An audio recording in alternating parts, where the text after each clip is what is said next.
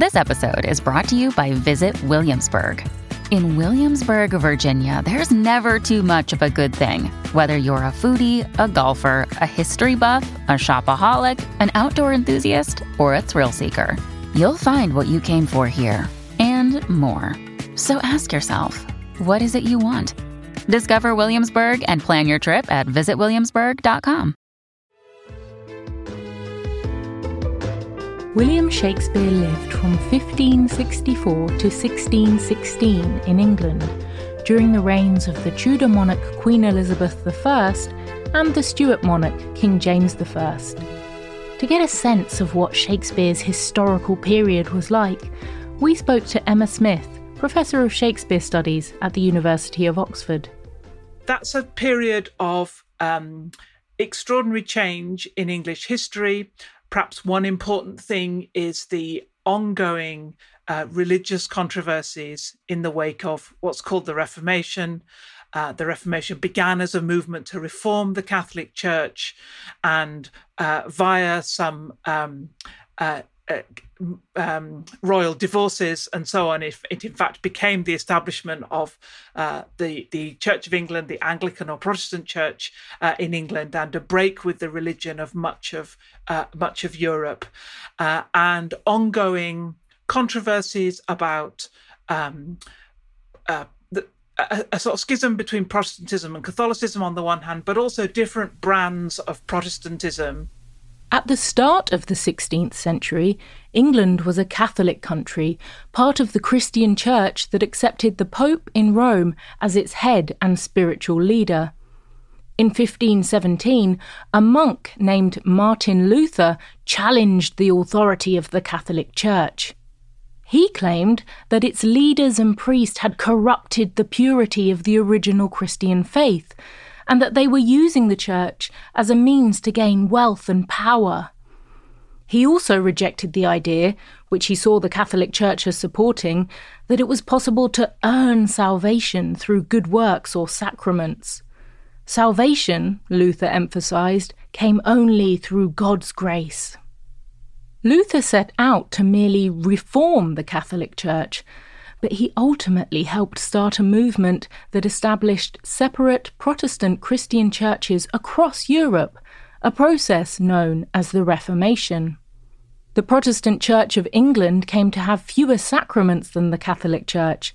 It had a Bible and a liturgy in English rather than Latin, and a new emphasis on one's personal spiritual life.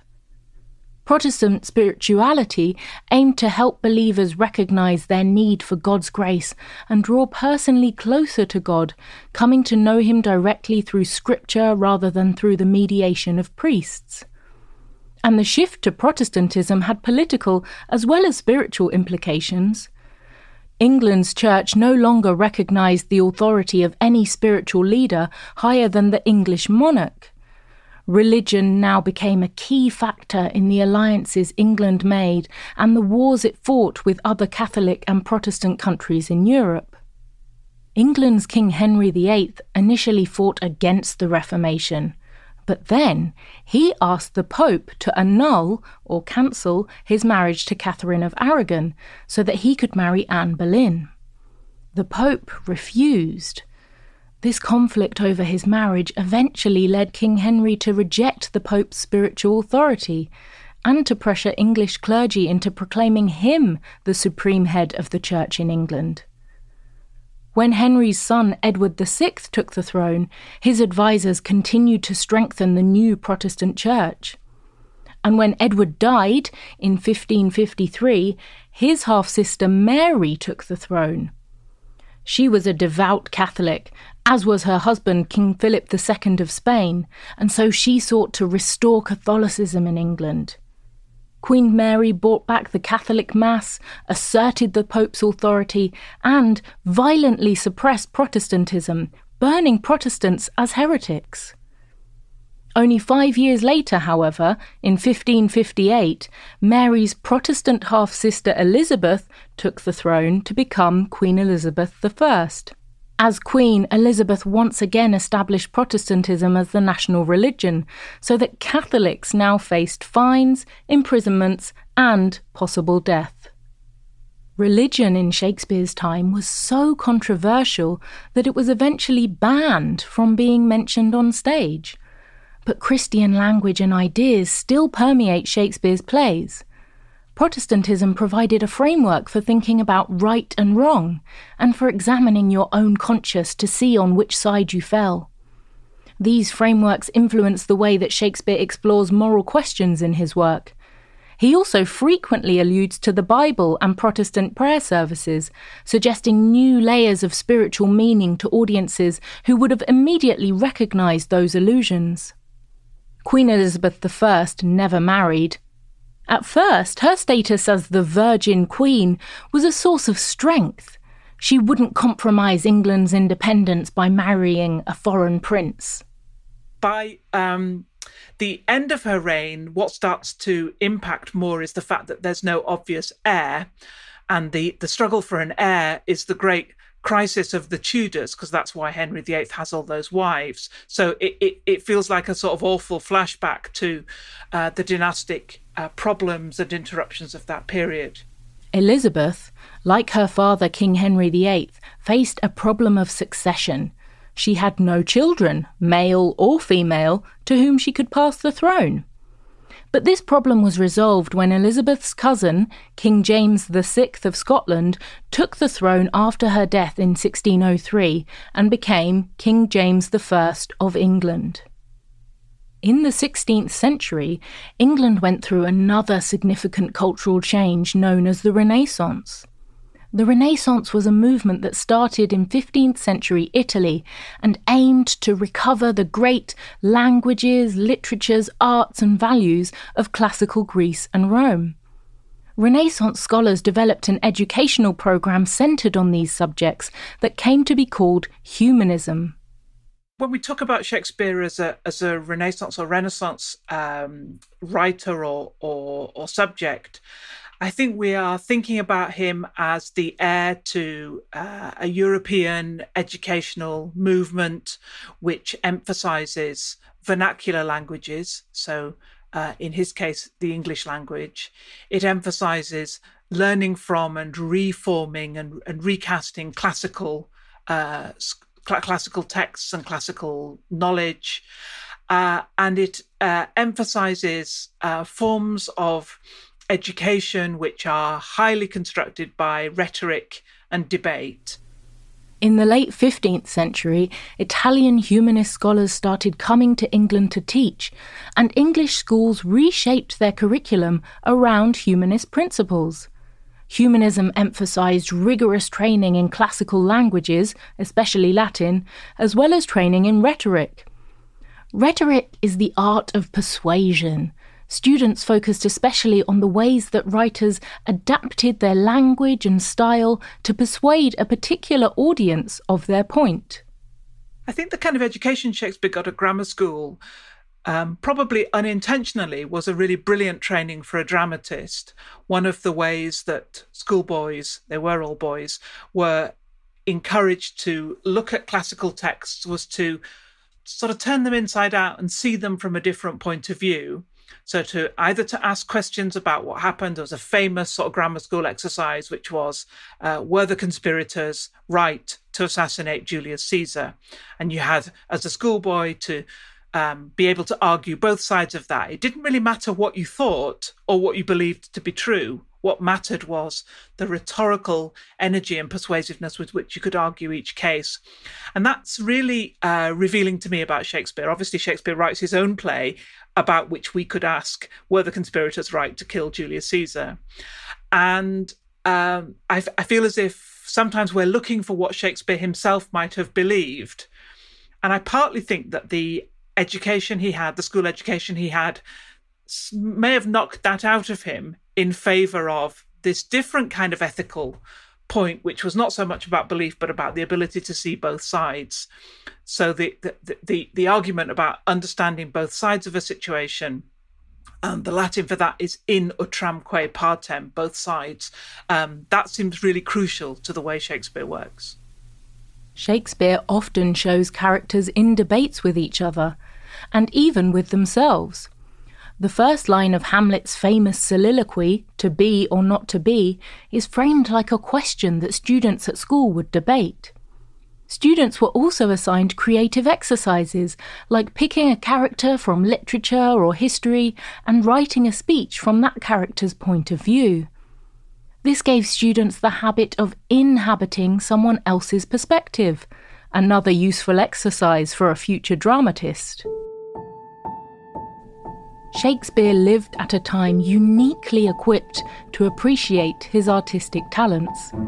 He was working during the very beginning of the entertainment industry.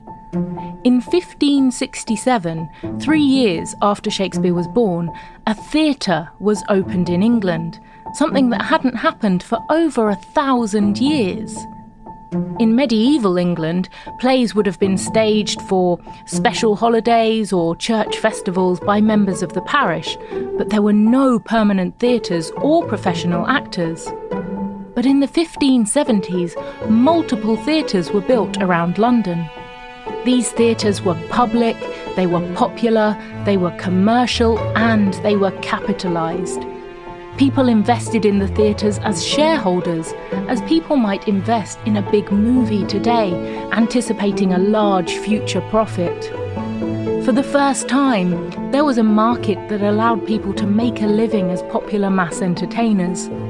So when Shakespeare arrived in London in the 1580s, his innate dramatic talent found an artistic and economic environment fully ready to draw those talents out. So Shakespeare's working in the London playhouses at a time when they have a huge appetite for new plays. That's what the theatres thrive on. Relatively short runs uh, of new plays, so that the same, still quite small city audience will keep coming back to the theatre, um, perhaps every week or certainly regularly. So this is a real heyday for for playwrights. Uh, it must have been an absolutely, you know, exciting and hectic uh, kind of place and, and time to work. Between 1567 and 1642, a new class of professional playwrights wrote over 2,500 plays. These were plays of all kinds witty academic plays for lawyers, ceremonial masques for the royal court, and plays based on rural folk tales, English history, Italian novels, Roman tragedies, and Greek comedies. Some material was off limits. The court required new plays to be passed by a censor. Playwrights couldn't address controversial topics of politics or religion. But even so, there was tremendous variety in the subjects and ideas that the new theatres could explore.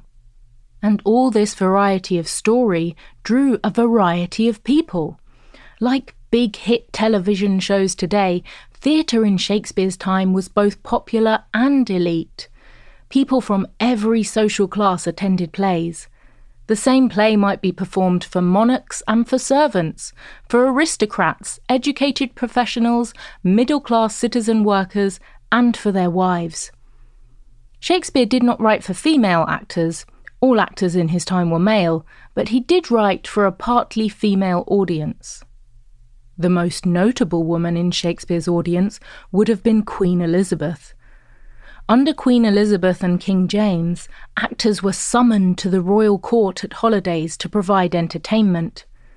Shakespeare's company, the Lord Chamberlain's Men, was one of the two companies on call for performances at court after 1594. When King James took the throne in 1603, he made himself the patron of their company, which was renamed the King's Men. When not at court, the King's Men performed in a theatre called the Globe. Today, many theatres feature a stage that's set back and separated from the audience, with curtains that close between acts and house lights that dim when the show begins. The Globe was different. It was what is known as a thrust theatre, with a stage that actually extended out into the audience.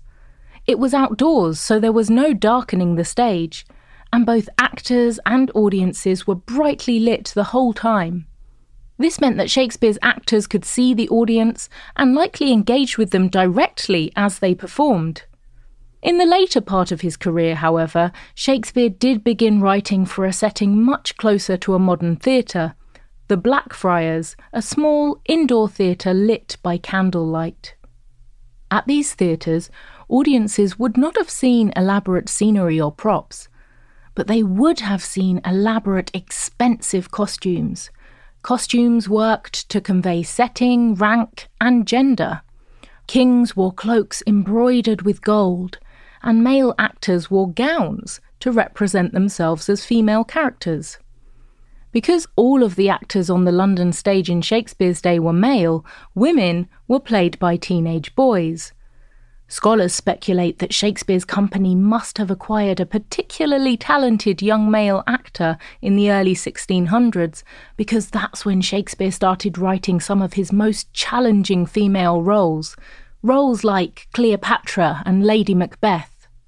There's a different kind of actor is available in order for Shakespeare to write those roles. And it's a small insight, I think, into how one of Shakespeare's most important collaborations was with the actors who were going to embody his plays.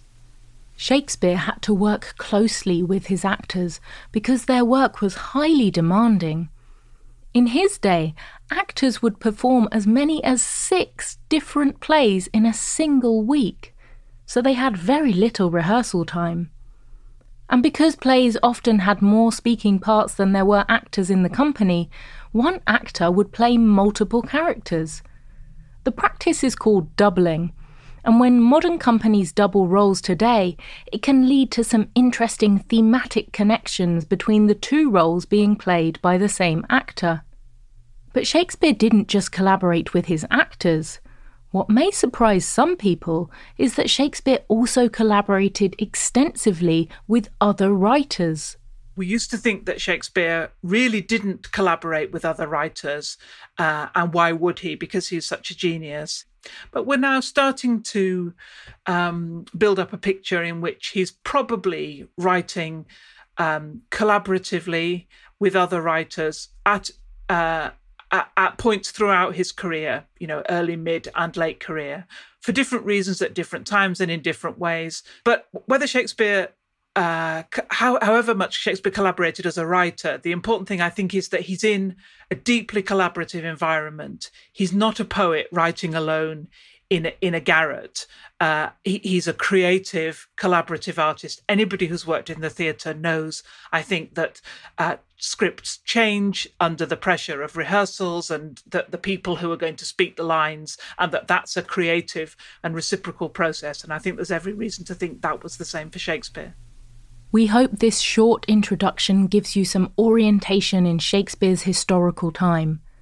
As we go through the plays, we'll fill you in on the most important pieces of historical context for reading each individual play. Understanding some of this history can illuminate new meanings in the play that you might not have seen before. But the play's possible meanings are also not limited to their historical ones. So I think the plays are part of a historical world, obviously, and they participate in some of the debates about that world. But I don't think that history gives us the answer to what they meant, because in a way, I think they probably always meant different things. New performances in new contexts continue to reinterpret and transform Shakespeare's work. And those new interpretations also become part of the meaning and the history of the plays. We'll think about some of those many different interpretations when we look at the plays in later episodes. But in the next episode, we'll explore some of Shakespeare's personal history and how he came to write his plays.